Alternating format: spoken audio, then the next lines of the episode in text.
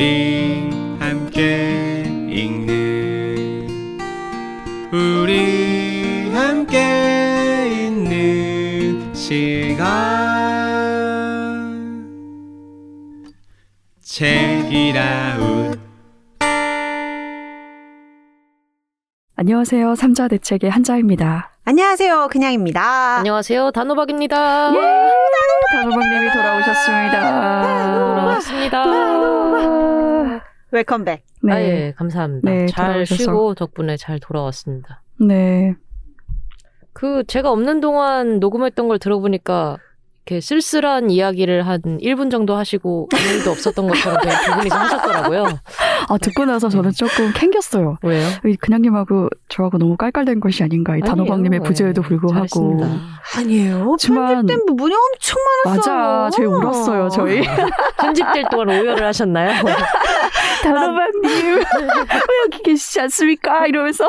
맞아. 너무 반복돼서 자른 거지. 네. 그, 저희의 공허함을 감추기 위해서 좀 아하. 많이 웃은 거라고 생각을 네. 해주십시오. 어, 맞아요. 그쵸? 네. 네. 저는 뭐 별말 하지 않았습니다. 이 말을 한 후에 저는 피디님을 매수하겠습니다. 네. 원본 파일을 사서하겠습니다. 삭제하라. 사실 편집된 부분은 더 웃고 있었다. 아니에요. 네. 아, 하여튼 그렇습니다. 불의의 사고로 자리를 비워서 이자 대책이 된 점 죄송스럽게 생각하고 이제 다시 삼자 대책으로 돌아오겠습니다. 음, 고생 많으셨어요. 진짜. 그래요. 아니 뭐 괜찮았습니다. 제가 아무리 괜찮다고 얘기해도 안 믿으시잖아요. 아니 근데 느낌 때문인지 우리 단호박이 미니 단호박이 된 느낌. 음, 약간 헬스케지. 쪼그라들었나요? 네, 얼굴이 좀 많이 헬스케졌습니다. 음, 음. 그래서 좀 마음이 아파. 맛있는 걸 많이 먹여야 할 것 같습니다. 그러게요. 먹이고 싶습니다. 그 안 그래도 저희가 오늘 맛있는 걸 조금 먹고 시작하지 않았습니까? 어 맞죠. 네, 축하할 일이 또 있죠. 축하할 일이 생겨서 뚜뚜뚜뚜. 맛있는 걸 먹었는데요. 떡을 먹었습니다. 떡을 먹었습니다. 예, 잔치로구나. 무슨 떡이냐 하면 돌떡을 먹었습니다. 그렇습니다. 심지어 첫돌이라는 글자가 새겨진 떡 케이크가 있었습니다. 그렇습니다. 오늘은 황정은의 야심한 책이 1주년 이된 날이죠. 고맙습니다. 네. 네. 아, 이거 첫돌 케이크는 사실 제가 받아야 되는 게 아니라 여기 계신 분들이, 스탭들이 받아야 하는 것 아닌가 싶기도 했어요, 저는. 아주 큰 떡이기 때문에 다 같이 받으면 네. 됩니다. 그래요, 나눠 먹읍시다. 예, 예. 1년 동안 너무 열심히 같이 해주고 도와주셔서, 네, 제가. 아, 이러, 이, 네, 죄송해요. 아, 다시 아니요. 할게요. 아니에요, 다시 하지 마세요. 마음은 충분히 와 닿았습니다. 아니, 무슨 제가- 뜻인지. 제가 여러분의 도움과 어, 어떤 어 뭐랄까 협업으로 여러분들과의 협업으로 일치월장을 하였다는 이야기를 하려고 아하. 했는데 차마 제 입에서 일치월장이라는 말이 머리엔 생각이 났으나 네. 아무튼 어 네 고맙습니다. 예, 계속 감사합니다. 같이 있어 주셔서 아, 네, 감사합니다. 자, 오늘 시작해 볼까요? 아, 나도 감동적인 아? 멘트 덧붙이려고 아, 예, 예. 했는데. 저도 감사하고, 어, 막상 하니까 정말 부끄럽네. 그렇죠. 예, 계속 같이 가는 걸로 네 하입시다. 단호박도 한마디예요. 나만 부끄러울 수 없지. 네, 감사합니다. 갈까요? 어딜 보고 계시는 거예요? 제가 떡 보고 있었어요. 떡을 향해서 감사하다는 떡을 인사를 향해 감사하다는 인사를 하고 있었습니다. 아 네 두루두루 네, 고맙습니다. 두루두루 감사합니다. 네, 좋습니다. 네 어, 오늘 삼자 대책을 시작을 해 볼까요? 네. 네. 네 단호박님이 오늘은 네 제가 먼저 시작을 해 보도록 하겠습니다. 네. 제가 오늘 들고 온 책은 리아의 나라라는 책이고요. 뭐 SNS나 다른 데서는 몇 번 본 경험이 있는데 이게 엔페디먼 지음이라고 되어 있습니다. 혹시 엔페디먼이란 이름이 기억나시나요? 저는 처음 듣습니다. 엔페디먼은 책이라웃에서 소개된 적은 아마 없었던 걸로 기억을 하는데 서재 결혼시키기를 쓴 사람입니다. 서재 결혼시키기는 책을 모으는 적독가 및 어, 책 호더들에게는 유명한 책인데요.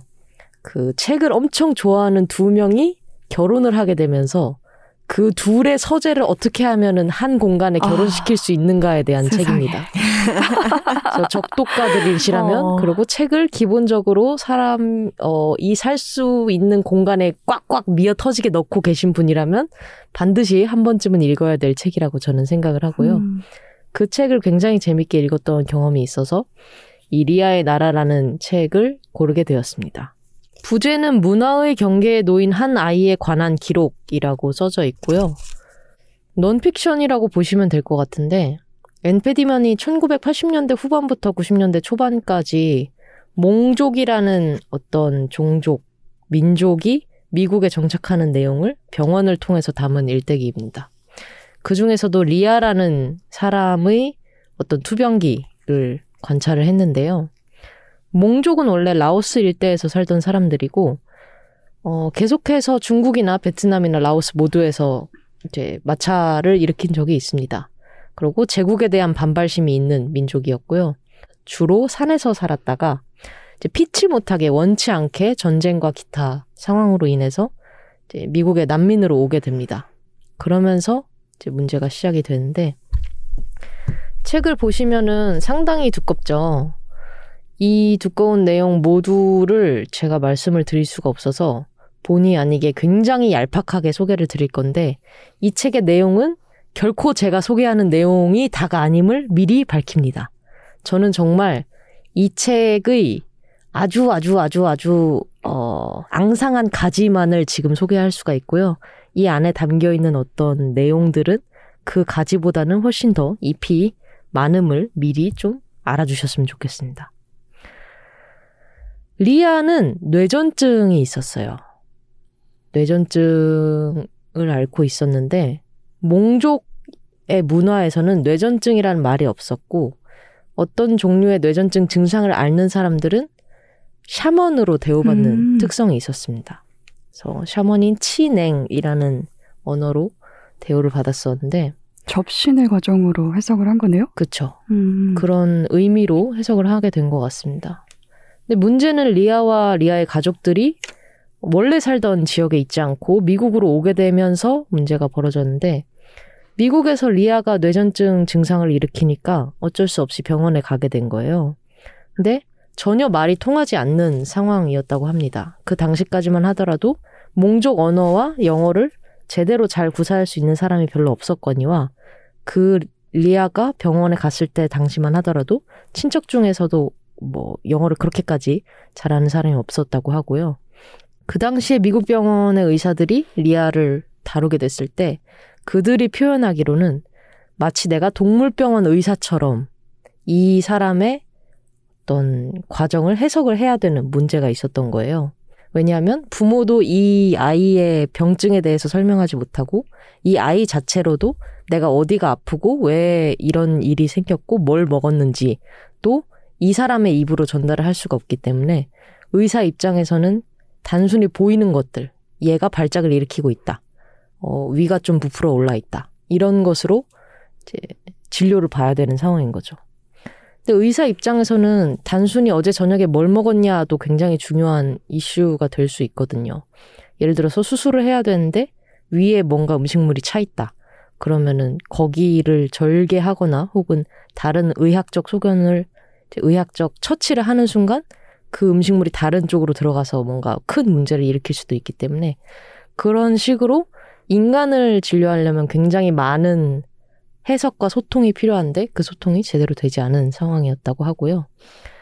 리아는 뇌전증이 좀 심한 편이어서 발작도 심한 편이었고, 그리고 그 발작을 멈추기 위해서 이 미국의 의사들은 다양한 약을 쓰기로 합니다. 근데 또 문제가 이제 생기죠. 리아의 부모들이 카오나올리와 푸아 양이었는데, 이 사람들은 약을 제때 맞는 양으로 리아에게 급여를 하지를 못하는 거예요. 그거는 영어뿐 영어의 문제도 있는데 이 사람들의 문화적 요인으로도 있었습니다. 뭐 자세한 내용은 책에 나와 있지만 그 크게 말씀드리긴 좀 어렵고 가장 큰 이유로는 너무 약이 복잡해서 미국인조차도 이 약을 언제 어떻게 해야 되는지 모르는 상황인데 이제 리아의 부모님은 하루 세 번 이것을 10ml씩 먹여라라고 했을 때 이것이 무엇이라고 말하는지도 몰랐고 10ml가 뭔지도 몰랐고 눈금을 읽는 법도 몰랐던 거예요. 그래서 결론적으로는 이 사람에게 내려진 처방대로 약이 잘 안 들어가는 문제가 있었습니다. 의사 입장에서는 몽족이라는 이 종족 자체가 이해되지 않는 상황이었어요. 일단 병원에서 이 사람들이 닭과 돼지를 잡는 거예요. 응? 왜냐하면 몽족의 입장에서는 누군가가 아프거나 병이 생긴 거는 뭔가 하늘이 노했다거나 아니면은 음. 뭔가 자연에게 잘못된 일이 있기 때문에 그것을 학, 어떻게 해결하기 위해서는 대신 재물이 필요한 상황이었던 거죠. 굳이 병원에서? 라고 의사는 생각했죠. 아, 음. 왜? 이것을 지금 닭을 잡는다고? 라고 의사는 생각을 했습니다. 그러고 다른 소문으로는 몽족이 개를 납치에다가 잡아먹는 소문도 돌고 있었어요. 근데 그거는 책에 보시면 아시겠지만 왜 그 사람들이 개를 어떻게 행동했는지에 대한 내용이 나와 있습니다. 하지만 이렇게 제가 가지만 이야기하면 그냥님처럼 "헉, 어떻게 그럴 수가 있지? 라고 생각을 하게 되는 거죠. 그리고 몽족은 어, 아이를 많이 낳았었는데요. 아이를 낳는 순간 어, 병원에 의사한테 태반을 달라고 요구를 했었어요. 의사는 또 이해가 되지 않는 거죠. 태반을 가지고 뭐 하려는 거지? 이 사람들이 혹시 태반을 먹나? 뭔가 감염의 위험이 있으니까 주면 안 되지 않을까? 라고 생각했는데 몽족 입장에서는 태반은 무조건 자기 집 땅에 묻어야 해요. 아. 왜냐면 이 아이가 죽고 나서 입을 옷이 태반으로 만들어집니다. 오. 이 아이가 죽고 나서 태반이 없으면 입을 옷이 없어지는 거예요. 소름 돋았어. 그렇구나. 네. 음. 그래서 병원 세상에. 입장에서는 굉장히 이해할 수 없는 간악한 막 엄청 음. 무서운 일을 벌이고 막 태반을 가져다 달라고 하지 않나 아니면 약도 제때 안 먹고 뭔가 이상해지면 병원에서 막 도망가고 막 그랬단 말이죠. 반대로 몽족 입장에서는 의사가 너무 이해가 되지 않는 거예요. 피를 계속 뽑는데요. 음. 근데 피를 왜 뽑아야 되는지 설명을 못 들어요. 음. 근데 몽족 입장에서는 피의 총량이 정해져 있고 피가 몸 속에서 빠지면 다시 채워지지 않는다고 생각을 했었거든요. 아. 그리고 외과 수술을 하는데 외과 수술은 결국 몸에 칼을 대는 행위잖아요. 그 비슷한 의미로 몸에 상처를 입혀서 막 장기를 꺼낸단 말이야? 이런 식으로 해석이 됐던 거죠. 몽족 입장에서는.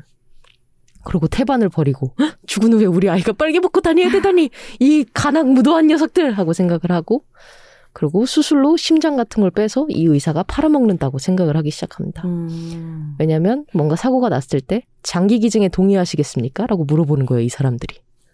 뭔내 장기를 아. 지금 가져가겠다고? 음. 라고 생각을 하는 거죠. 그리고 또 커다란 문제는 아까도 말씀드렸듯이 영어가 안 된다라는 문제였는데 그 문제는 단순히 언어의 문제가 아니라 위계의 문제도 있었어요. 음. 왜냐하면 다른 문화의 사람들이 되게 한 문화에 정착을 하게 되면 되게 2세대 아이들이 통역을 맡게 되잖아요. 코다라든지 아니면은 교포처럼 아이들이 통역을 맡아야 되는데 몽족 문화에서는 나이가 가장 많은 남자 어른이 가장 큰 의사결정권자가 됐어야 됐는데 이 의사는 가장 어리고 결정 권한이 전혀 없는 아이한테만 눈을 맞추면서 이 무시무시한 음. 얘기를 하기 시작하는 거죠. 피를 뽑아야 되고 이 사람이 어디가 아파가지고 어떻게 해야 되는데 내가 이런 조치를 하겠다. 라는 걸 가장 어린이한테 얘기를 하는 거예요. 음. 몽족 전체의 입장에서는 이 사람이 우리의 문화를 존중하지 않고 가장 큰 의사결정권이 있는 사람한테 얘기하지 않는다라고 생각을 했던 거죠. 그래서 리아는 계속해서 병원에 가지만 어, 그렇게까지 호전이 되는 경우가 없었습니다. 그래서 심각한 발작을 몇 번 겪게 되고 의사는 결국 결정을 내렸어야 됐어요. 이 아이가 집에 갔을 때 나의 처방대로 약을 먹는다는 확신이 없고 이렇게 약을 제때 주지 않고 제때 중요한 조치를 취하지 않으면 이것은 아동학대에 해당은 된다. 그러고 그 당시 미국에서는 그걸 신고하는 것이 의사의 의무이기도 했던 거죠. 그래서 결국 리아의 집을 신고를 하고 리아는 아동학대의 이유로 위탁가정에 가게 됩니다. 하지만 위탁가정에서 이 리아를 받았을 때 이 위탁해주는 부분이 봤을 땐 리아가 너무너무 잘 자라 있는 거예요. 그 발작이라는 거 빼고는 너무 잘 먹고 포동포동하고 잘 크고 크게 울고 막 사고를 치기는 해도 건강상에서는 어떠한 학대의 징후도 방- 발견할 수가 없었고 심지어 이 위탁 가정에 굉장히 많은 아이들이 있었는데 리아네 가족들하고 친해져서 이 위탁 가정에 있는 그 어머니가 자기 친 자식을 리아네 가족에 맡기기도 합니다. 음.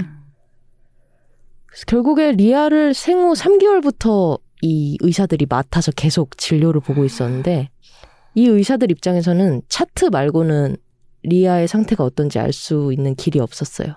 그래서 최대한 미국 의사들은 자신이 아는 언어로 이 문제를 표현하고 이해하려고 애를 쓰다 보니까 나중에 가보니까 차트가 점점 더 길어져서 음. 결국에는 차, 리아를 다룬 차트만 40만 단어가 넘게 됩니다. 아.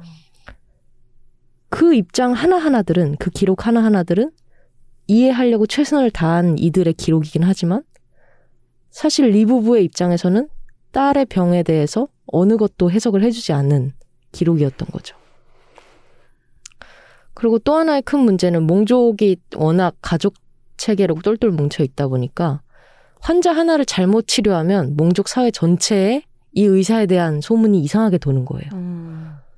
자, 내 아이가 리 씨네 어린 딸 저 리아처럼 되면 어떡하지? 하면서 병원이 필요한 상황에서도 병원을 제때 보내지 않는 상황이 발생하고 몽족 입장에서는 저 사람들은 나쁜 의사들이다. 그러고 의사 입장에서는 몽족의 부모들은 다 나쁜 사람들이다.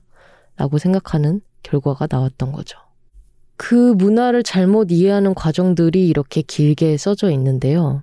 앤 패디먼이 리아뿐만이 아니고 다른 몽족의 의료 사례 같은 것도 다뤘는데 거의 대부분 끝이 그렇게 좋지는 않았었다고 해요. 예시를 몇 개 들어드리자면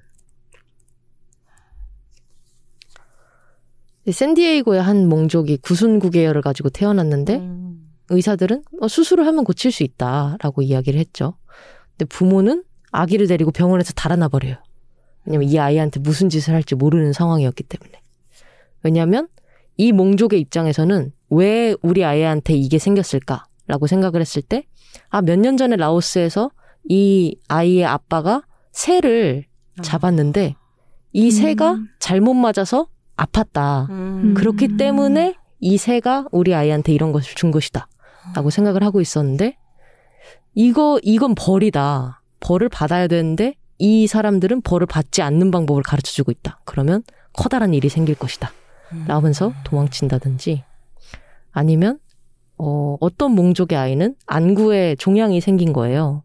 그래서 의사들은 이건 암이 될 수 있기 때문에 전이를 막기 위해서는 안구를 이제 적출하는 수술을 해야 된다.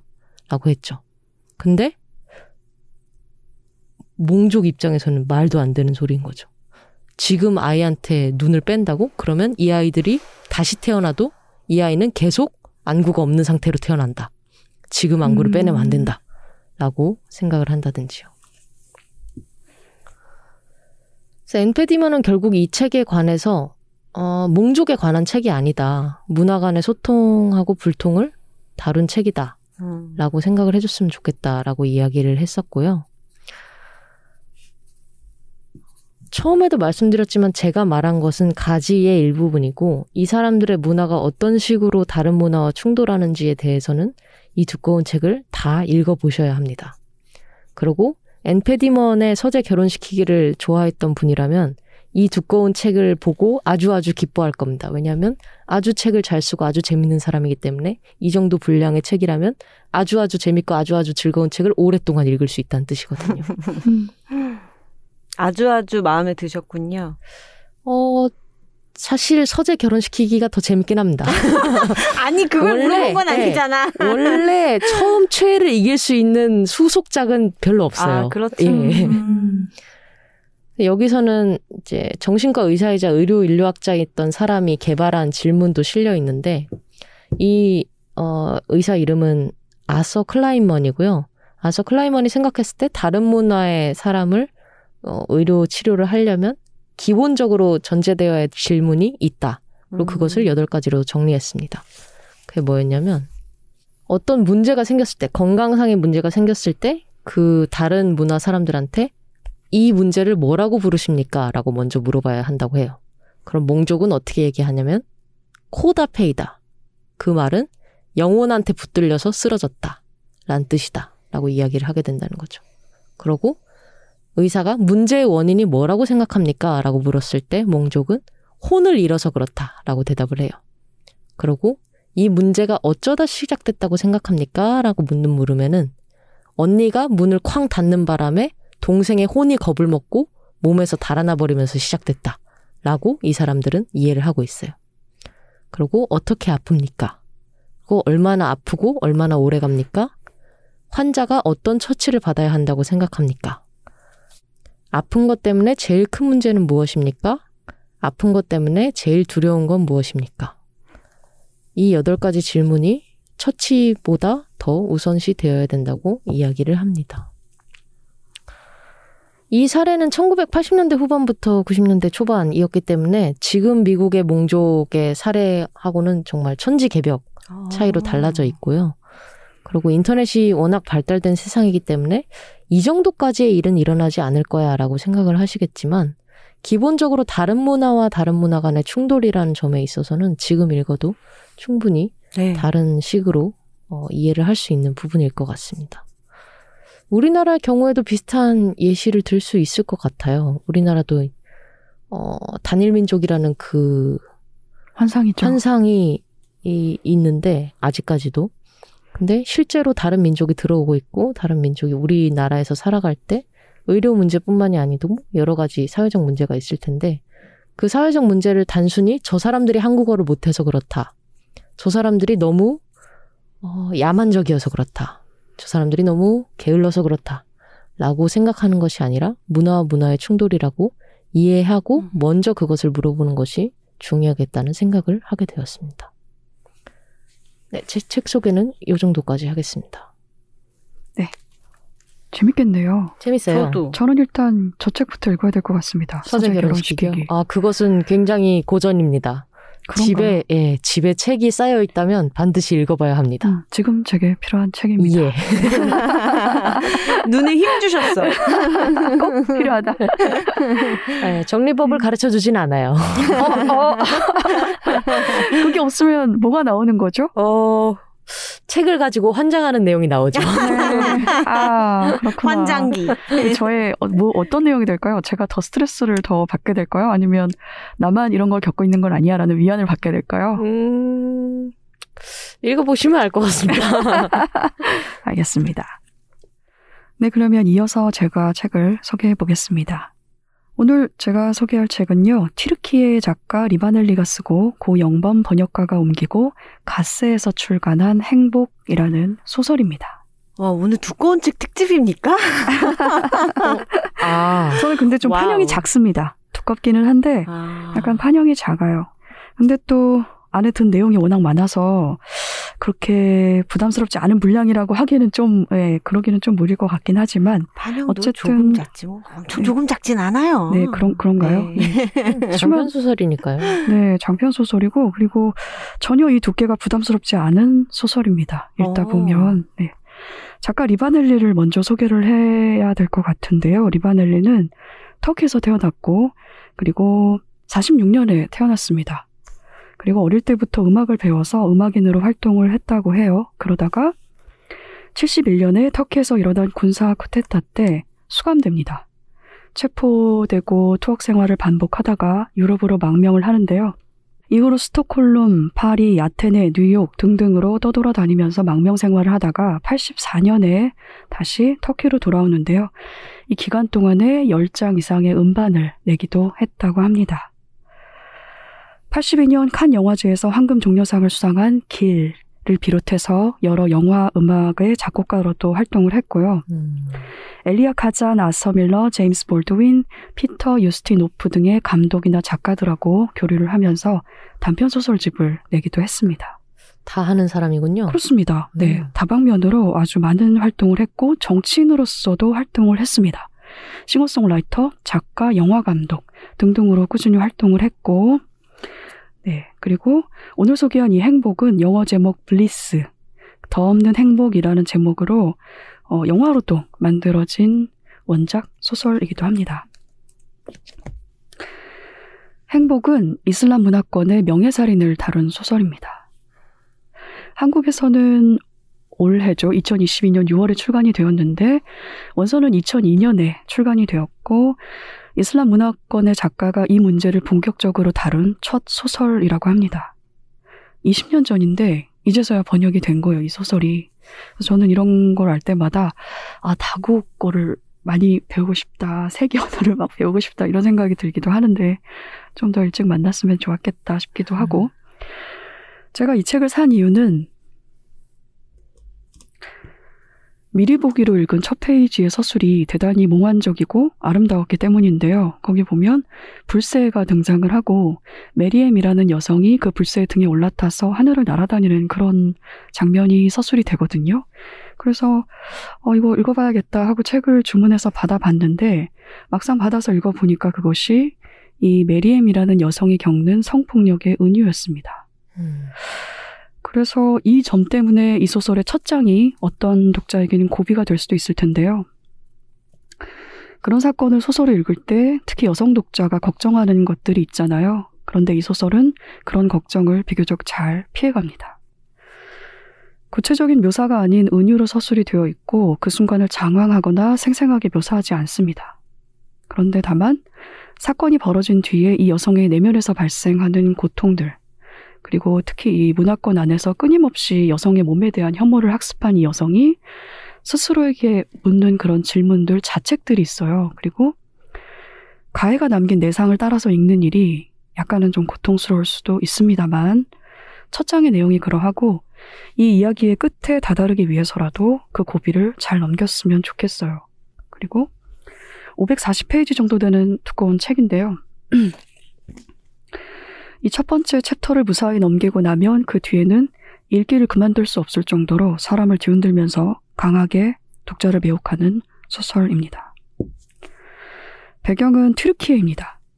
저희가 오랫동안 터키라고 알고 지낸 나라죠. 최근에 이제 국호를 튀르키예라고 정정을 해서 부르고 있는데 이 튀르키예에서도 외곽 지역인 술루카라는 마을과 튀르키예 예전 수도이자 최대 도시인 이스탄불 에서 세 명의 인물이 입장을 바꿔가면서 이야기를 끌어갑니다. 메리엠이라는 여성과 그의 사촌 오빠인 제말 그리고 이스탄불의 엘리트 계층인 이르판이라는 남성이 등장을 하는데 세 인물이 각자의 삶을 살다가 만나고 다시 흩어지는 이야기로 구성이 되어 있습니다. 인물 소개를 하면서 내용 소개도 해보겠습니다. 메리엠은 태어나고 자란 마을을 한 번도 떠나본 적이 없는 16 여성입니다. 어렸을 때 어머니를 잃었고요. 아버지가 있기는 하는데 메리엠의 보호자가 되어주지는 못합니다. 왜냐하면 이 인물의 형이 너무나 그 공동체 안에서 큰 힘을 가지고 있어요. 그래서 거의 존재감이 없습니다. 이 사람은. 메리엠은 어, 어머니가 죽고 나서 마을의 지도자인 큰아버지의 집에서 큰어머니의 살림을 거들면서 자라는데요. 이 큰아버지의 직업이 쉐이크입니다. 쉐이크요? 네, 쉐이크. 쉐이크? 그거 아닙니다. 그.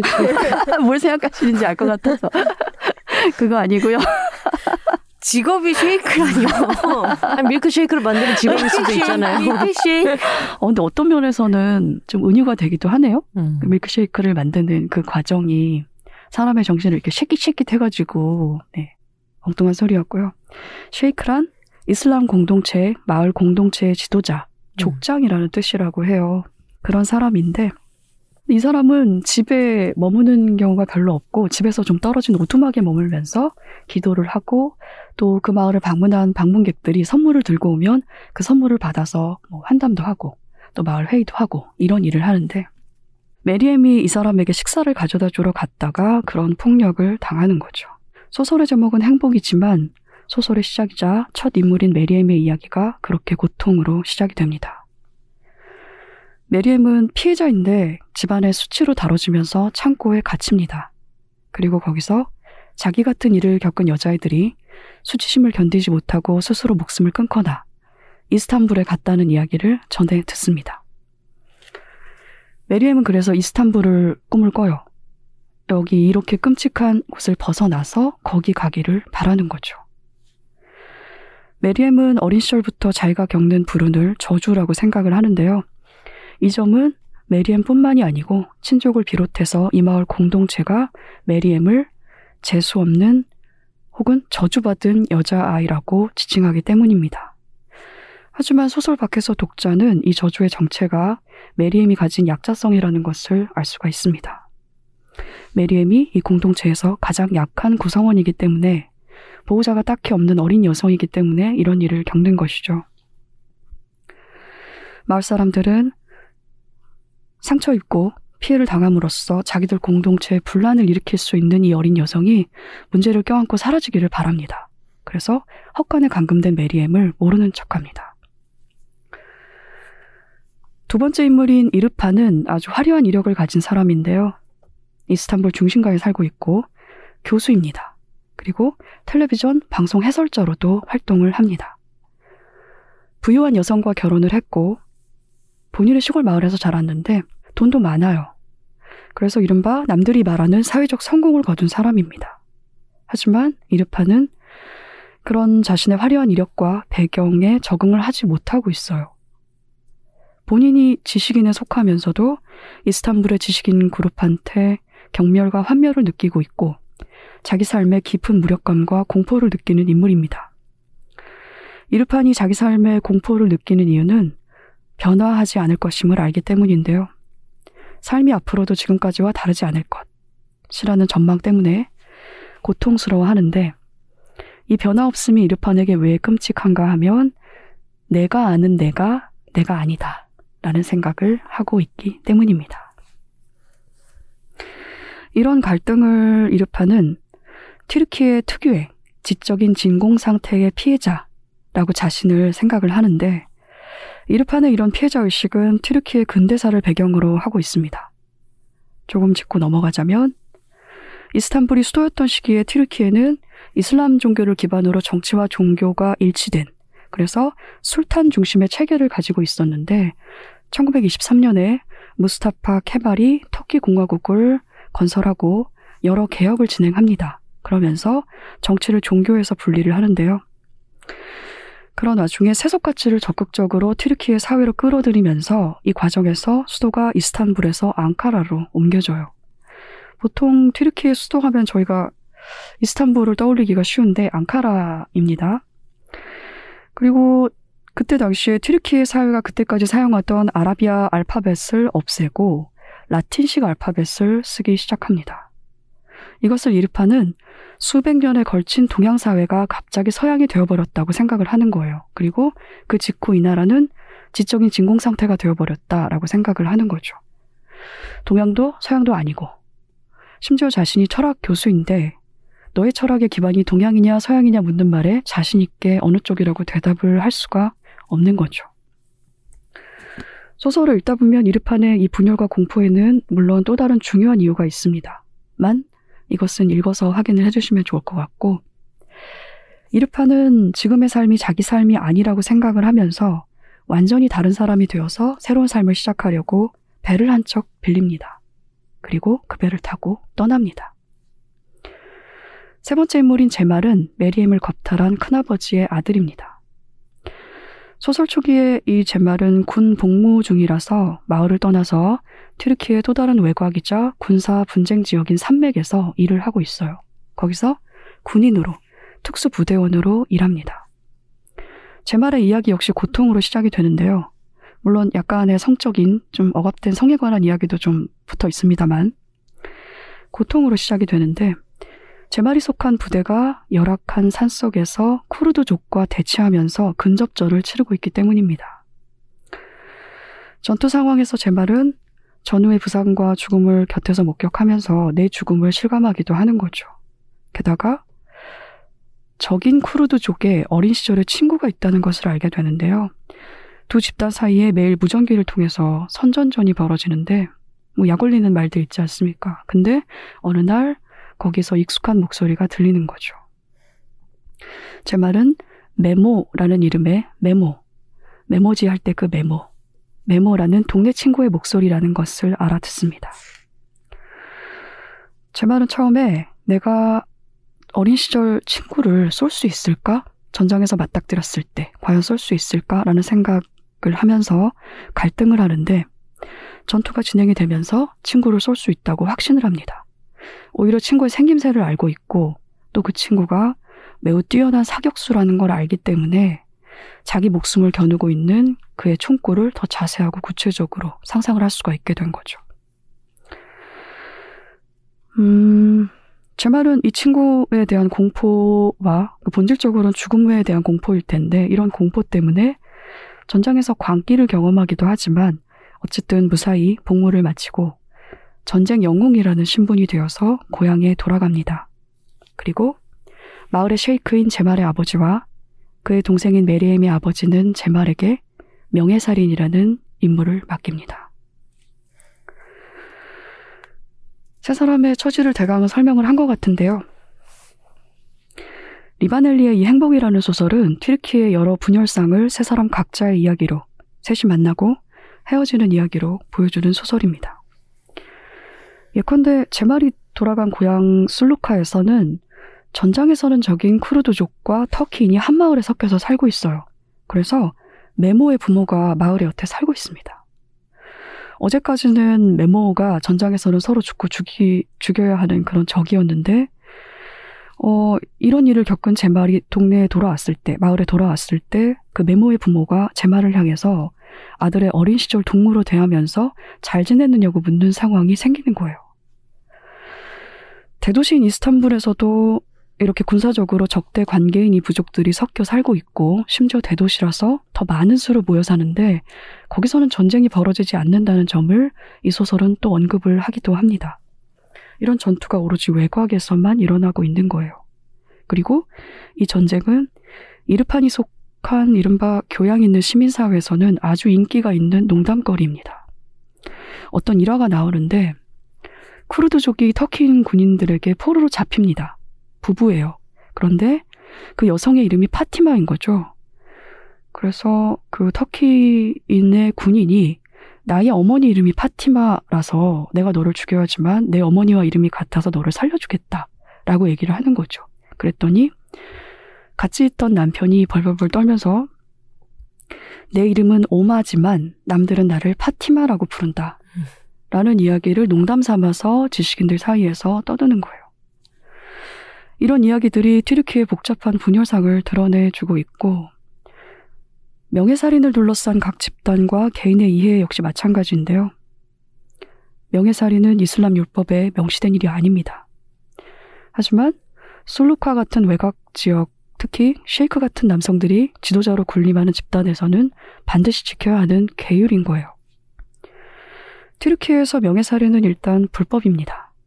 발각되면 어, 중형이 내려지는 중범죄인데 실제로 명예살인을 저지른 남성에게 실형이 선고되어서 집행되는 경우는 거의 없다고 합니다만 쉐이크는 그게 불법이라서 마을에서 실행하면 체포될 테니까 메리엠을 이스탄불로 데려가서 해치우라고 조언을 합니다. 하는 말이 있는데요. 멀리서 다른 여자애들한테 벌어졌던 일처럼 행하라. 여기서 메리엠이 들은 이야기를 헛간에서 들은 이야기를 기억하실 텐데요. 너와 같은 일을 겪은 여자애들이 이스탄불로 간다 라는 말을 듣고 메리엠 이스탄불을 꿈꾸지 않습니까? 그런데 그 말의 의미가 바로 이것이었던 것입니다. 제 말은 메리엠을 약간 동정하기는 하지만 관습은 관습이고 따라야 한다고 생각하면서 메리엠을 데리고 마을을 나섭니다. 메리엠이 제 말과 이 마을을 떠날 때 이스탄불과 명예살인의 역사를 짐작하게 하는 장면이 있는데요. 마을 주민 중에 무카데르라는 이름의 변호사가 있어요. 근데 이 사람이 메리엠하고 제 말이 시장을 지나가는 걸 보고 말을 겁니다. 어, 영웅, 이스탄불에 가는 건가? 라고 묻는 거죠. 그리고는 메리엠을 향해서 너는 운이 좋은 아이라고 빈정거립니다. 누구나 다 그 도시를 보는 건 아니라면서. 다시 말하지만 이 사람 직업이 변호사입니다.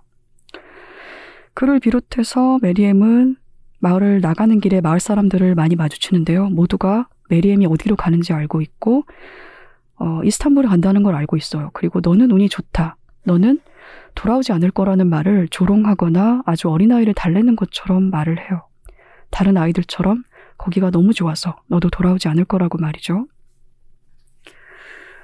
이 사람들이 계속 입에 올리고 있는 이스탄불의 의미를 더 잘 보여주는 장면이 있는데요. 이 마을에 광인이 한 명 삽니다. 이름이 자페르인데 자페르는 메리엠이 이스탄불에 가서 어떤 일을 당할지 알고, 있, 알고 있는 것 같아요. 그래서 유일하게 이 사람들 중에서 눈물을 보이면서 가지 말라고 말립니다. 그런데 마을 주민들이 자페르에게 돌을 던집니다. 너도 이스탄불에 가라고 말을 합니다. 성폭력 피해를 당한 여성을 이스탄불 같은 대도시로 보내서 거기서 사라지게 만든 끔찍한 역사가 마을 공동체 단위에서 이미 오랫동안 여러 번 되풀이 되어 왔다는 뜻이겠죠. 메리엠은 이것을 눈치채지 못합니다. 그리고 온 마을 사람들의 기만적인 배웅을 받으면서 희망을 품고 이스탄불을 향해 가는 것이죠. 여기까지가 이 책의 4분의 1 내용입니다. 어허.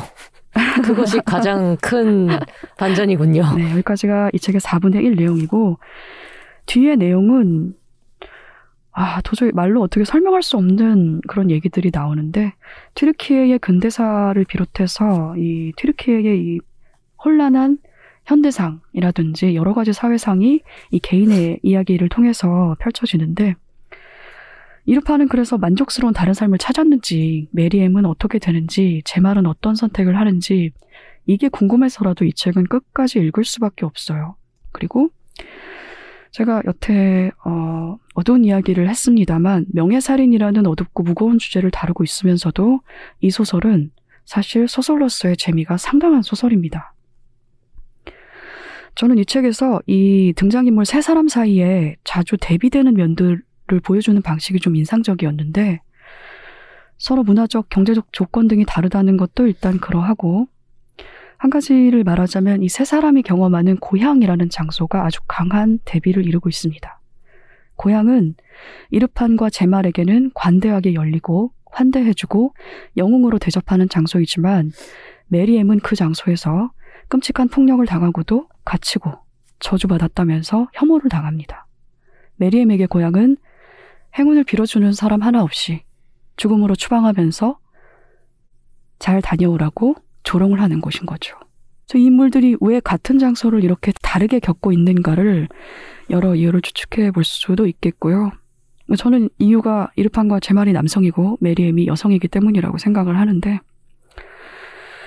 어, 아까도 이야기가 나왔지만 터키, 튀르키예는 다양한 차원의 분쟁과 혼란을 겪고 있습니다. 이 소설에서 언급하고 있는 갈등만 해도 여성 혐오가 있고 터키인의 아르메니아 기독교인 박해가 있고 독립을 원하는 쿠르드족과 터키인 사이에 군사 충돌도 있고 이슬람과 세속 가치의 충돌, 또 대도시와 외곽 지역 사이의 문화적 경제적 격차, 대도시 외곽의 슬럼화 등등이 있는데요.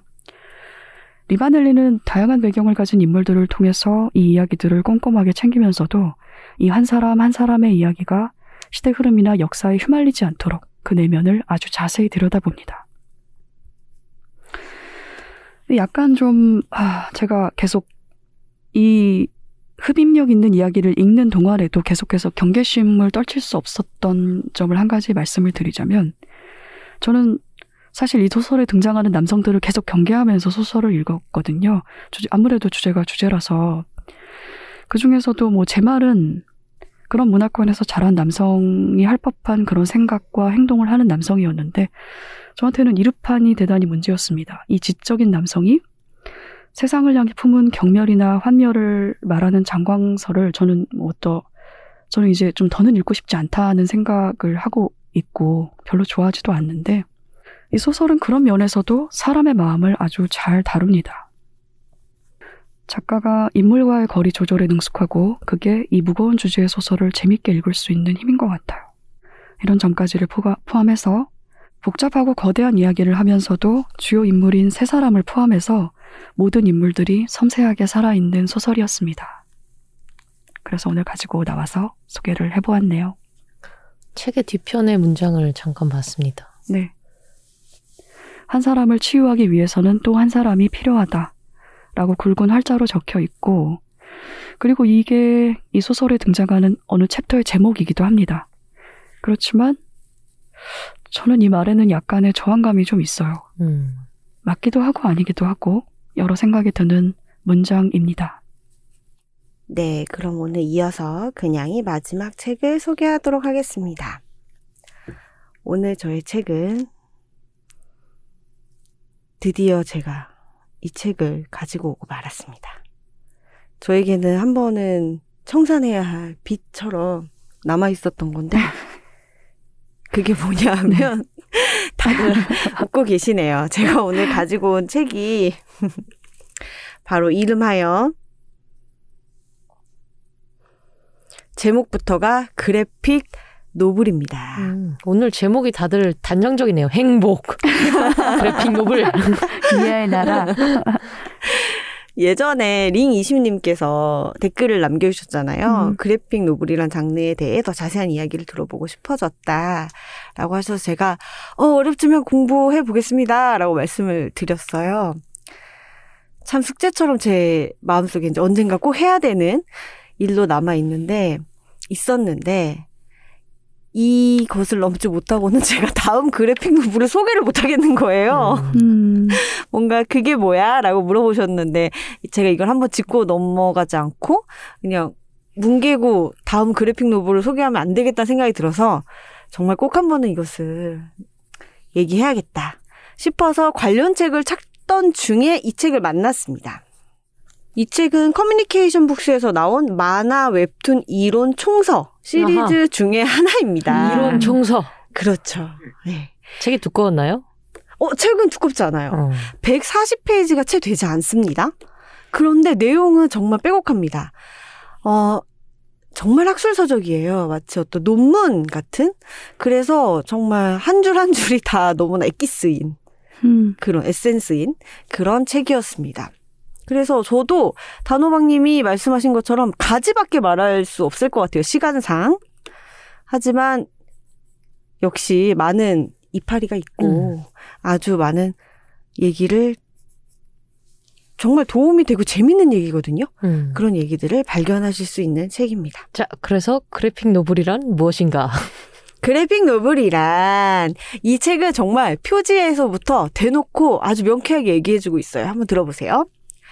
그래픽 노블은 그림을 의미하는 그래픽과 이야기를 의미하는 노블의 합성어로 흥미와 오락 위주인 기존 만화보다 화려하고 독창적인 그래픽과 깊이 있는 이야기를 담아 만화의 예술성과 문학성을 한 차원 끌어올린 새로운 장르다. 음, 되게 만화가 음. 듣기에는 좀 기분 나쁠 수도 맞아. 있겠네요. 그럴 수도 논란이 있죠. 있는 정인데요. 맞아요. 그래서 음. 제가 저번에 이 링20님의 댓글을 소개하면서 살짝 언급했듯이 아니 만화가 어때서? 라는 반발도 음, 맞아. 있어요. 이 정의에 대한 반발도 있는데 저도 그것에 동의했었는데요.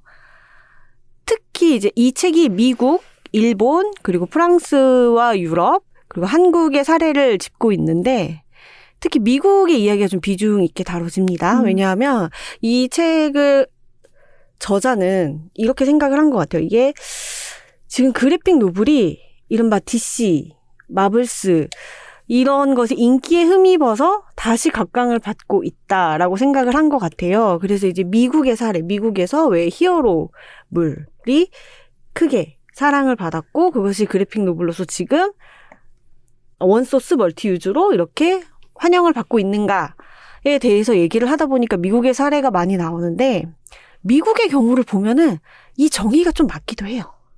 음. 과거 미국의 사례에서 약간 만화가 조금 질적 추구라기보다는 약간 대중의 그 가벼운 인기, 가벼운 호응에 부응을 하면서 조금 자극적인 소재와 표현으로 조금 하 락했다 그래야 되나?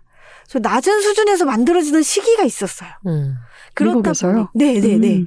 그렇다 보니 작가들 안에서도 이제 조금 다른 차원의 작품을 구현하고 싶은 이른바 작가주의 작품들이 나오기 시작했고, 그래서 지금 그래픽 노블이라고 하는 것은 여러 나라에서 작가주의 작품의 만화를 이르는 말로 좀 쓰이고 음. 있다라고 얘기가 나옵니다. 음. 음. 일단 만화에 대한 정의 부터 시작이 되는데 얘기가 만화라는 것이 작가의 의도가 담긴 연속체 그림들의 조합이라고 한다면 형식상 크게 두 개로 나뉠 수 있다고 해요. 한 컷 또는 네 컷 이하의 짧은 스토리를 담은 그리고 풍자와 유머의 뿌리를 두고 있는 카툰 음. 이라고 하는 범주가 있고요. 그에 비해 긴 스토리와 방대한 분량을 가진 comics 또는 comic strip이라는 음. 분류가 있다고 합니다. comic strip 또는 comics는 통칭해서 comics라고 부르기도 하는데요. 이 graphic novel이 comics의 한 장르래요. 그러니까 분량이 긴 음. 거죠. 그리고 아까 말씀드린 것처럼 그래픽과 novel의 합성어이고요. 그럼 그래픽과 만화가 어떻게 다른데? 라고 물어보면 이런 분류 기준이 있습니다. 비교를 해보면 그래픽 노블이 더 성인 독자를 겨냥한 작품이고 철학적이고 진지한 주제를 다루고 있고 복잡한 이야기 구조와 작가 개성이 드러나는 화풍을 갖고 있다고 하고요. 그리고 아까 말씀드렸듯이 분량에 있어서도 이전 만화보다 길어진 거예요. 초기에 만화 같은 경우에는 30페이지 내외의 짧은 분량에 불과했대요. 근데 이렇게 분량이 적다 보니까 깊이 있는 내용을 다루기에는 조금 부족해서 영웅의 간결한 무용담을 주로 다루었다고 합니다. 그리고 이때는 격주간으로 발행되는 소책자로 나오다가 나중에 합본되는 경우가 많았어요. 단행본으로 나오는 거죠. 그에 반해서 그래픽 노블은 분량의 제한이 없어서 굉장히 600페이지 정도에 대- 다루는 호흡이 긴 작품도 나오고 그리고 연재물이 아니에요. 단일 종결로 작품이 마무리되는 형태를 가지고 있었습니다. 그렇기 때문에 더 깊이 있고 완벽한 종결성을 가진 서사를 만들 수가 있다고 합니다. 그 뒤에는 이렇게 개괄적인 내용이 나오고 미국의 경우 그리고 일본의 경우 그리고 프랑스와 유럽 한국의 경우를 짚어보는데요.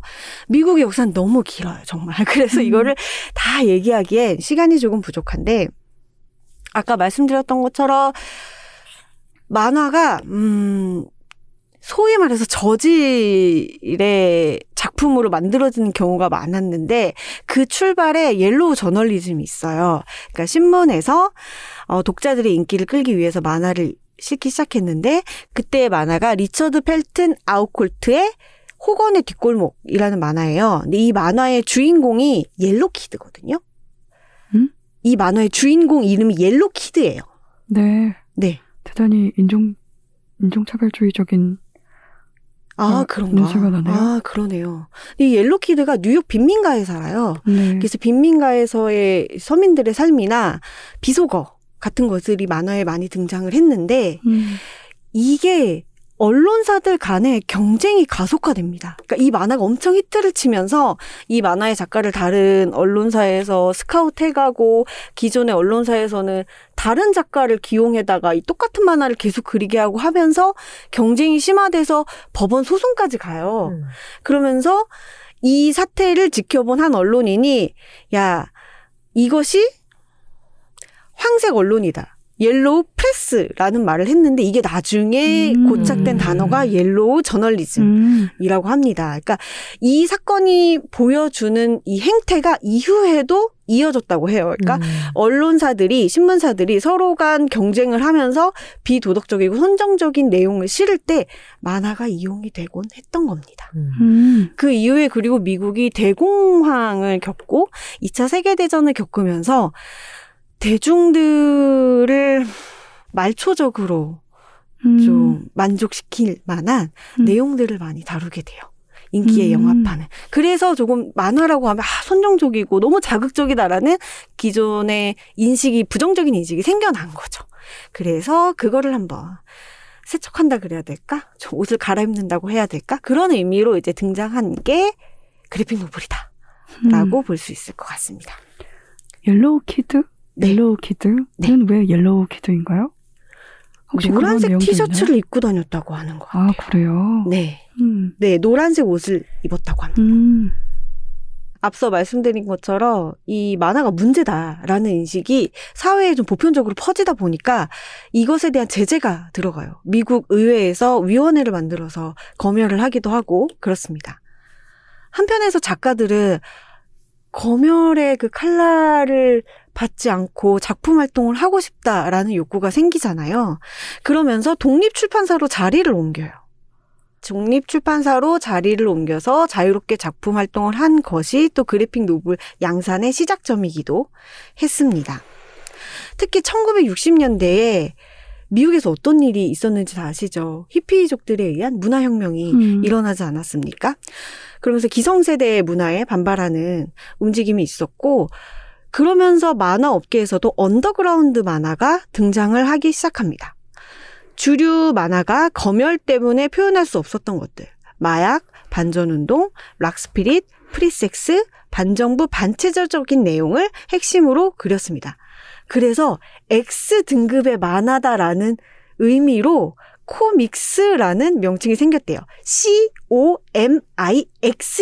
음. 음. 앞서 comic이 아니라 comix. 네, 앞서 우리가 흔히 부를 때 앞서 음. 언급했던 그 comics는 C-O-M-I-C-S라면 음. 이거는 X예요. 네. 이때 이 언더그라운드 만화를 실었던 대표적인 잡지가 MAD라는 잡지였는데요. 이 MAD가 얼마나 영향력이 있었냐면 쥐를 그린 아트 슈피겔만 같은 음. 경우도 이런 말을 했대요. 당시 베트남전에 항의하던 젊은 반전 세대들에게는 MAD가 마약보다 더 큰 영향을 끼쳤다.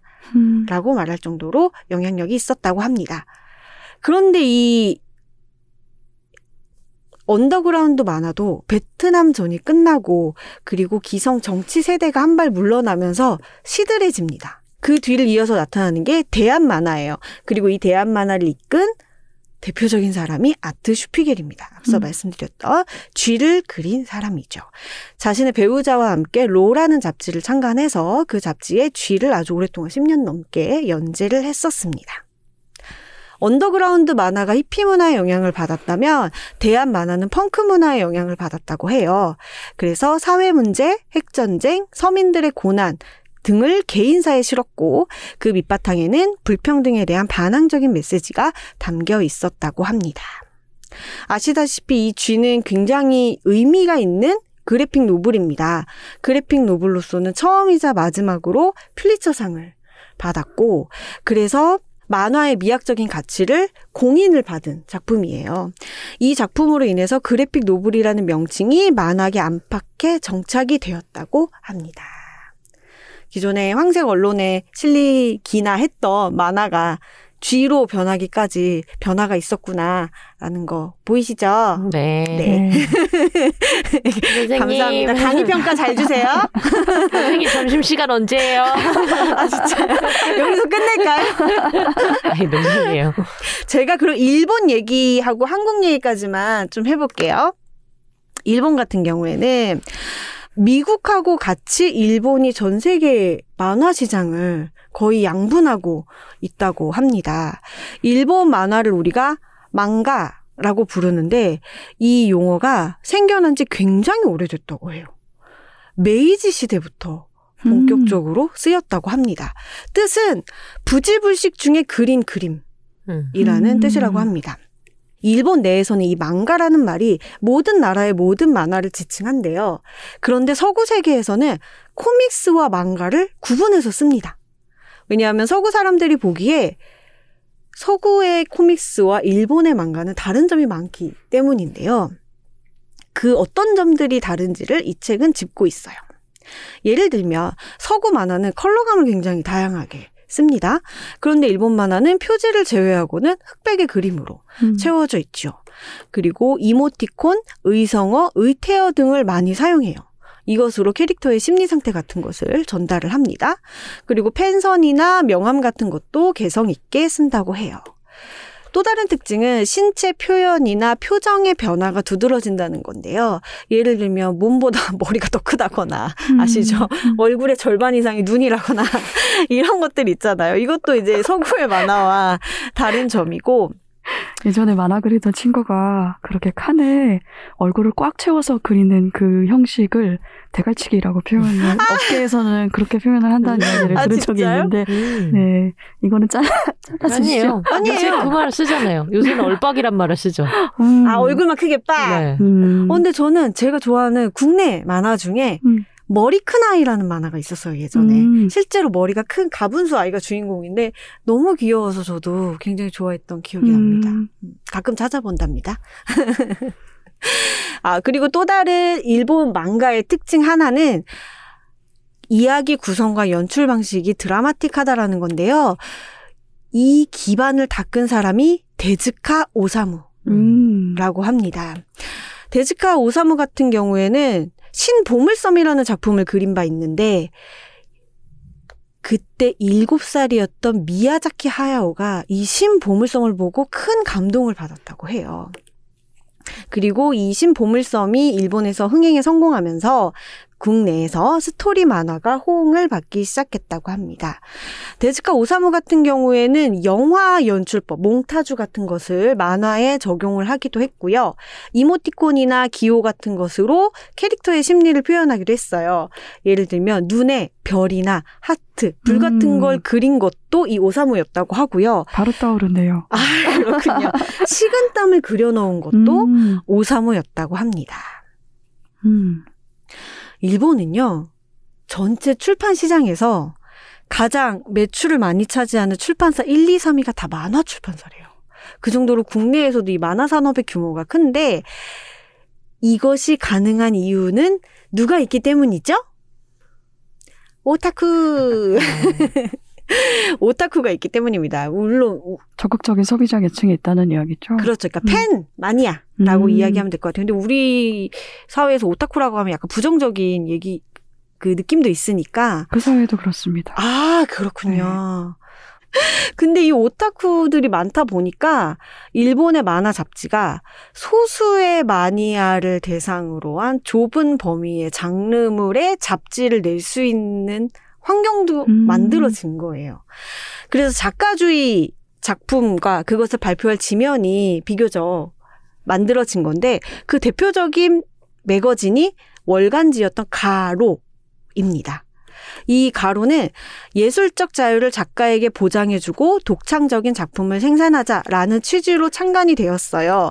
그래서 한 번도 작가에게 편집 방향을 제시하거나 요구한 적이 없다고 합니다. 음. 그런데 굉장히 좀 갸우뚱한 부분도 있어요.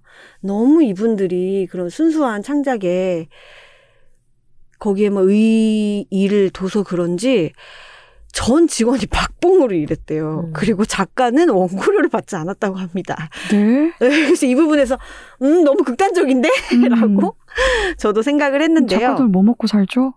그러니까요. 광고를 못 봤는데 게다가 그 완전 하드한 작업 아닙니까? 그죠. 만화 그리기. 음. 일어나지도 못하고 계속 앉아서 작업해야 음. 되는데 못 먹고 그 살죠? 하드한 기준이 일어나지 못하고 앉아서 작업하는 거군요. 아니 근데 그게 이제 뭐 정해 시간이 정해져 있는 것도 아니고 맞아요. 만화 네, 콘티 완전. 짜고 이야기 음. 짜고 콘티 그리고 뭐 펜선 칠하고 톤 붙이고 맞아요. 작업을 혼자서 하지 않습니까? 진짜 돈이 많이- 없으니까 음. 어시스턴트 고용할 수 있을 리가 없고 맞아요. 거의 뭐 각혈하면서 작업을 했겠는데요, 진짜. 만화가들 스스로 막 3D다, 3D 직업이다 이렇게 말하기도 했었으니까 음. 예전에 그렇죠. 근데 이 가루에 음. 실린 작품 중에 굉장히 반가운 작품이 있었습니다. 제가 예전에 소개했던 성질 나쁜 고양이 기억하십니까, 단호박님? 네. 네, 성질 나쁜 고양이 야마다 무라시키의 작품이 이 잡지에 실린 적이 있었다고 합니다.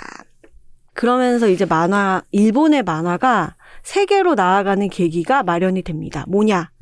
드래곤볼, 슬림덩크 같은 음. 대작이 빵 터진 거예요. 음. 이게 저는 몰랐는데 미국과 유럽 등 전 세계적으로 인기였대요. 그래서 각국의 만화가와 그 작품들의 영향을 많이 주었다고 합니다. 한국에서도 영향을 많이 받았죠. 아, 그렇죠. 네, 슬램덩크 한참 유행할 때 농구에 대한 관심이 정말 열화와 같았죠. 얼마 전에 넷플릭스에 슬램덩크가 올라왔지 아니 올라온 거 아닙니까? 음. 네, 애니메이션이요? 네. 네, 다시 봤더니 네 화면을 좀 빠셔야 되겠더라고요. 화면을 좀 세탁을 화질을 눈이 아파서 못 보겠어. 눈이 아파서. 그런데 정말 그 추억의 작품이 음, 좀 반갑기도 그쵸. 했어요. 예. 웬일이야 저 시대엔 저렇게 그렸었지 진짜 음. 막 이런 느낌도 음. 있었습니다. 아, 그런데 1990년대 일본의 만화계에 또 어떤 변화가 찾아옵니다. 뭐냐 하면 이때 일본 사회가 굉장히 암울한 기운이 들이우기 시작한 때죠. 버블 경제가 음. 이제 무너질 조짐을 보이면서 잃어버린 10년이라고 하는 시기가 시작되는 시기였습니다. 만화에도 이런 암울한 기운이 들이우기 시작하는데요. 세계의 파국, 그리고 그것이 몰고 온 디스토피아 등을 그린 작품이 많아, 많이 나왔습니다. 이 중에 이제 SF 작품은 애니메이션으로 많이 만들어지기도 했어요. 예로 나오는 것이 은하철도 999. 음. 같은 작품입니다. 이 작품을 그린 마스모토 레이지 같은 경우에는 우주에 대한 강한 동경, 염원 이런 것들을 그렸는데 이후 세대의 작가들은 과학의 발달에 더 회의적인 태도를 보이면서 문명과 인간의 관계에 대해 많이 깊이 생각을 했다고 합니다. 그 대표적인 작가가 누구? 에반게리온 감독인가요? 아니요, 아니, 에반게리온. 감독은 내가 몰라요.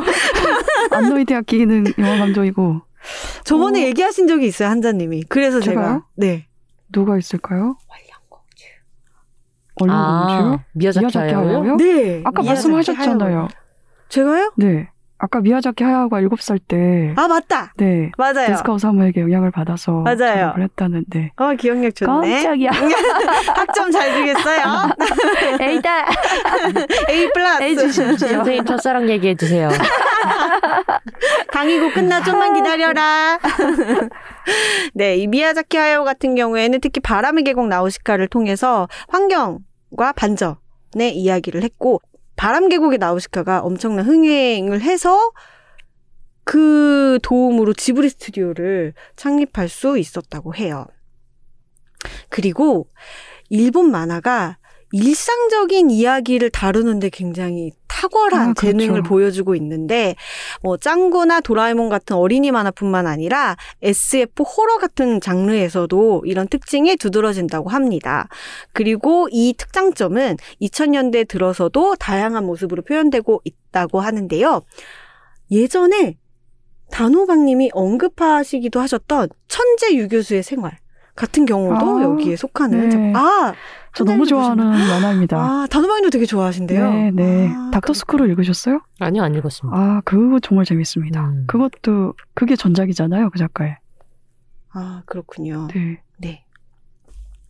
그래서 시간 관계상 이제 간략하게 이야기를 하면 이제 일본 이야기는 끝났어요.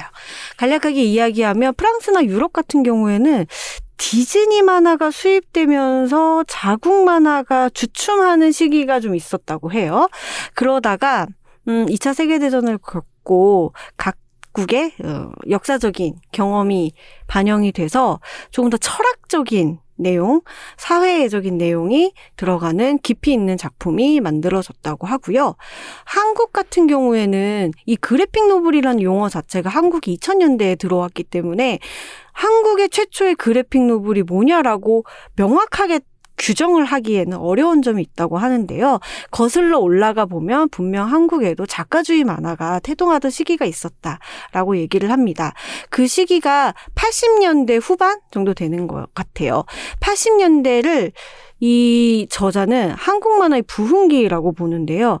굉장히 다양한 루트를 통해 다양한 형식으로 다양한 장르의 만화가 유통이 되었다라고 이야기를 합니다. 모작도 많았죠. 아, 모작. 모작도 그쵸, 많았습니다. 맞아요. 그 해적판 같은 것도 그렇, 되게 그렇 습니다. 네, 네. 그렇죠. 그게 모작이에요? 어, 아, 네. 다르죠. 해적판은 저작권이 없이 번역된 걸 주로 해적판이라고 얘기를 하잖아요. 음, 네네네. 그 그냥 십자만 붙여서 네. 그 의복 같은 것만 뭐 기모노를 한복으로 그린다거나 그렇게 한 아. 것도 있고 저작권 협의 없이 그리고 음. 모작 같은 경우는 일본 만화가의 작품을 선만 이제 따라서 그려서 고스란히 아. 뭐 이런 만화도 있었죠. 그렇군요. 아, 양산형 모작 만화들도 있었습니다. 음, 부끄러움도 함께했던 시기이군요. 음. 한국에서 작가주의 만화는 잡지와 동인지를 통해서 시작이 되었다고 해요.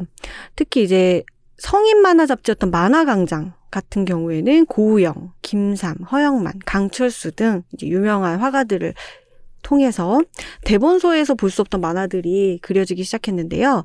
군사정권 체제에 대한 정치적인 풍자나 사회 역사적인 문제를 다루고 있는 작품들이 많이 발생했다고 합니다. 근데 90년대 중반 이후로 가면은 젊은 층을 겨냥한 잡지가 발간되기 시작해요. 빅점프, 27, 미스터 블루, 화이트, 마인, 나인 등의 작품들, 잡지들이 나왔다고 하는데요. 저는 이거보다 이후세대인 것 같아요. 제가 기억하는 건 윙크, 댕기, 이런 음, 하이센스, 잡지. 르네상스. 아, 네네. 네. 맞아요. 르네상스 미르. 기억나요? 맞아요. 기억나는데 이 책에서도 좀 반가운 작품을 하나 만났습니다. 이 지점에서 뭐냐면 윙크의 박희정 작가님이 연재하셨던 호텔 아프리카 네. 이야기가 나오고 있어요. 아주 음, 탁월한 주제와 작품성으로 인정을 받았다라고 해서 전 굉장히 반가웠어요. 봤습니다. 음. 당시에 아, 오, 고인물 고인물. 고이, 고여 있습니다. 아, 뭐 연재작으로 봤다고 고인물까지 돼야 됩니까? 놀림 놀림. 죄송합니다. 입니다. 그런데 90년대 중반을 넘어서면서 이 한국 만화계가 좀 위기를 맞았다고 음, 해요. 그렇죠. 그때 일본 만화가 이제 전면적으로 개방해서 음. 수입이 되었고 음. 인터넷이 발달했고 게임 산업이 성장했고 대여점이 늘어났고 청소년 보호법 같은 것 때문에 음. 제재가 들어오면서 만화 위기론까지 대두가 됐다고 하는데요. 그렇지만 우리의 만화는 판로를 찾았죠. 웹툰입니다. 그렇습니다. 이제 웹툰으로 넘어가고 있습니다. 이 책 같은 경우에는 권윤주 작가의 스노우캣 다이어리를 웹툰의 효시로 보고 있어요. 음, 그러면서 비슷한 포맷의 작품들이 나왔다라고 이야기하는데 그 중에 또 반가운 작품이 파페포포 메모리즈였습니다. 저는 파페포포 네. 시리즈. 네. 네. 이 시기에 나왔었지요. 음, 음, 추억에 또 잠기고. 생각이 나네요. 그죠? 음, 그리고 지금 이제 한국에서 그래픽 노블이다. 이 책은 그래픽 노블이다라고 출간이 되는 작품들을 보면 어, 출판의 기회를 얻은 작품들이 국제 만화 페스티벌이나 아니면 여러 장, 창구로 국 대중에게 소개되는 경우가 있다라고 하면서 또 예로 든 것은 안고 작가님의 아, 나쁜 그렇, 친구. 그렇습니다. 네, 네, 안고. 작가님의 네. 만화들. 이런 작품들이 지금 하- 현재 한국에서 음, 그래픽 노블이라는 타이틀로 출간이 되고 있지요. 네, 여기까지였습니다. 아, 음. 아주 알찬 특강이었습니다. 우리 그냥 교수님께 한 번 더 박수를. 강의 평가 잘 주세요. 저 다음 학기에도 강의하고 싶습니다. 만족스럽네요. 네. 아, 감사합니다. 네, 그러면은 우리가 소개한 책 제목 한 번씩 이야기를 해볼까요? 네, 단호박이 가지고 온 책은 앤 패디먼 저자의 리아의 나라였습니다. 한자가 가져온 책은요, 오지 리반 엘리가 쓰고 고영범 번역가가 옮기고 가스에서 출간한 행복이었습니다.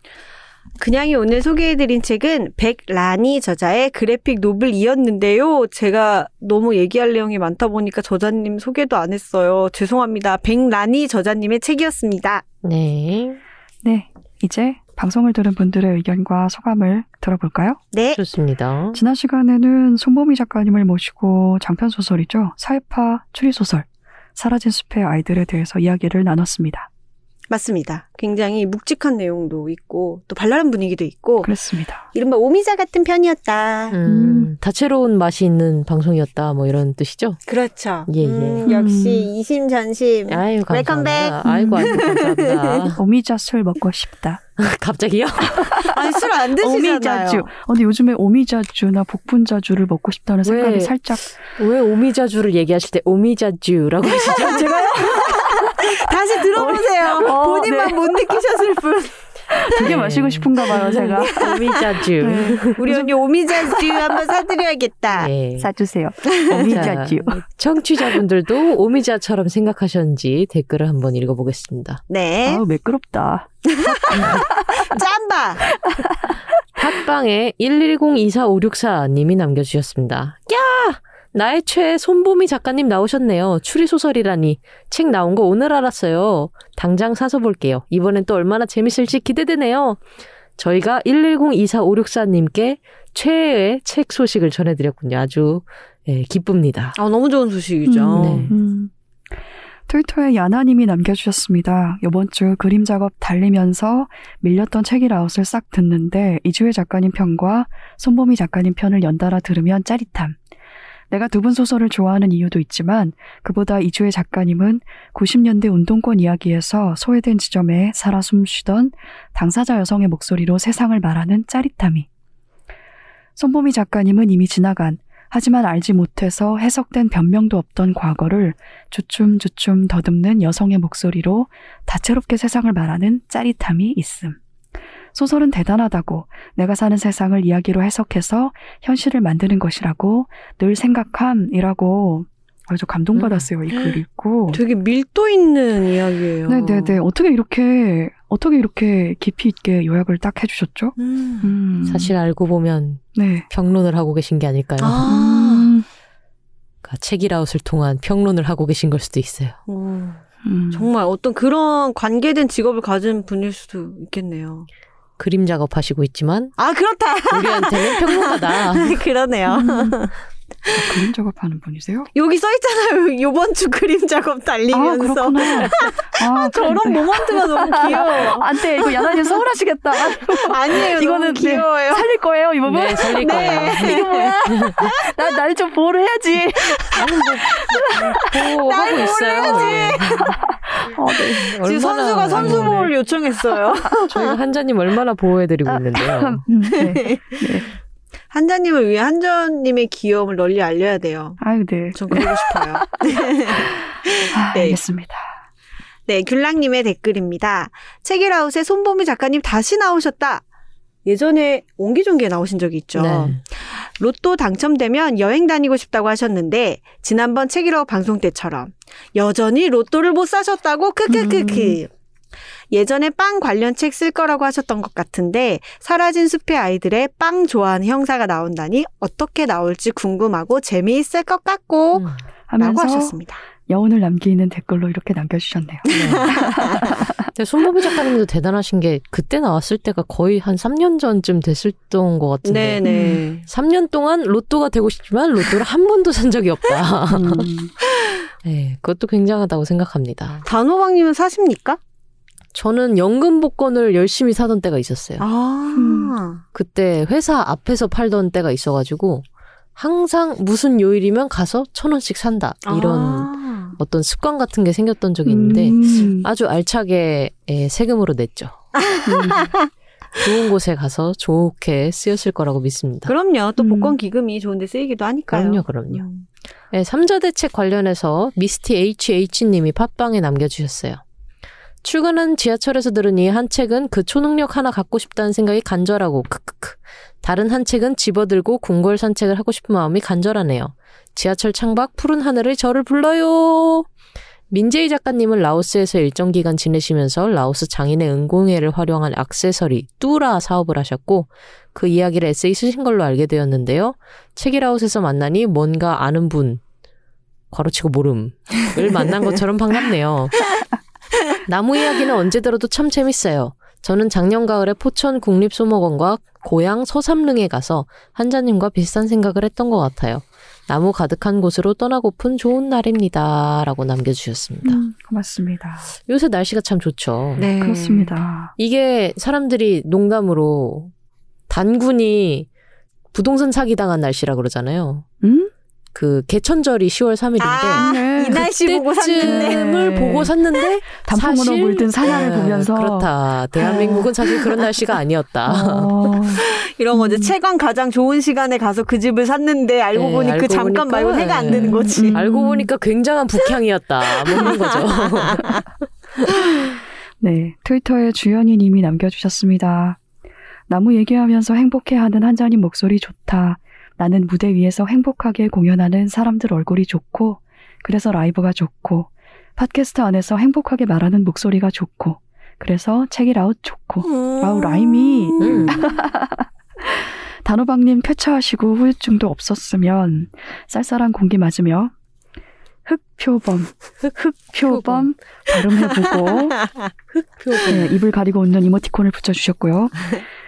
빠이 내가 먼저 했지롱 크크크크 하고 남겨주셨습니다. 네. 아, 네. 흑 표범 이거 왜 이렇게 어렵죠? 흑표범이 그렇게 어려우세요? 저 어렵습니다. 혹시 불갈비 버거 되세요? 불갈비 버거, 빠르게. 불갈비 버거, 불갈비 버거. 아, 제 친구 중에. 이걸 잘 발음 못 어려워하는 친구가 그래요? 있어요. 네. 네. 음. 네. 불갈비 버거, 불갈비 버거, 불갈비 버거를 빠르게 계속하면 자기는 너무 힘들다고 하더라고요. 근데 모든 말이든 뭐든 빠르게, 빠르게 하면, 하면 네 그렇지 난 되는데? 않습니까? 아니, 흑표범, 흑표범, 흑표범, 흑표범. 얄미워. 아, 네. 아 이거 영상으로 남겨야 되는데 저렇게 약을 올려 저희 그냥님이 사실은 이렇게 귀여운 분이세요. 그렇습니다. 아, 한자님이 제 강력한 아. 라이벌이에요. 예. 약간 단호박님은 은근한 귀여움이 있어가지고 음, 감춰진 귀여움을 찾는 재미가 있었다면 음, 한자님은 정말 부지불식간에 툭툭 튀어나오는 음. 귀여움이 있어서 저의 본성에 하지만 그것이. 높은 비율로 섞여 있기 네. 때문입니다. 어머나! 저렇게 본인 입으로. 아 있는 걸 어떻게? 있는 걸 어떻게? 좋아요. 그런 좋아요. 당당함. 예, 그렇습니다. 당당하게 계속 보여주세요. 네, 당당, 네, 당당하게. 네. 당당하게. 아이고, 네. 단호박님은 한 달 만에 삼자 대책 녹음을 함께 하셨잖아요. 어떠셨어요? 음. 사실 저번 저저번 주에도 왠지 여기 있었던 것 같은 기분이 있어요. 어, 좋다. 음. 어, 나 그 말 너무 듣기 음. 좋다. 근데 그래. 저희도 사실 살짝 그렇지 않았나요? 어, 그렇긴 해요. 왠지 공간에 이 단호박님의 아우라가 거짓말 않았습니까? 해놓고 싶다고 했으면서 그러니까 그리우면 그립겠어. 얼마나 기운이, 그리우면. 기운이 떠돌아 다니니까 물성을 줘야 될 거 아닙니까? 맞아. 그런 우리 마음을 저렇게. 모르고. 네. 네. 너무해. 네. 우리 계속 함께 합시다. 네, 네. 그럽시다. 그러면 저희는 2주 뒤에 다시 돌아오겠습니다. 또 봬요. Bye. 아이고! Bye. Bye. Bye. 우리 함께 읽는 우리 함께 있는 시간. 책이라운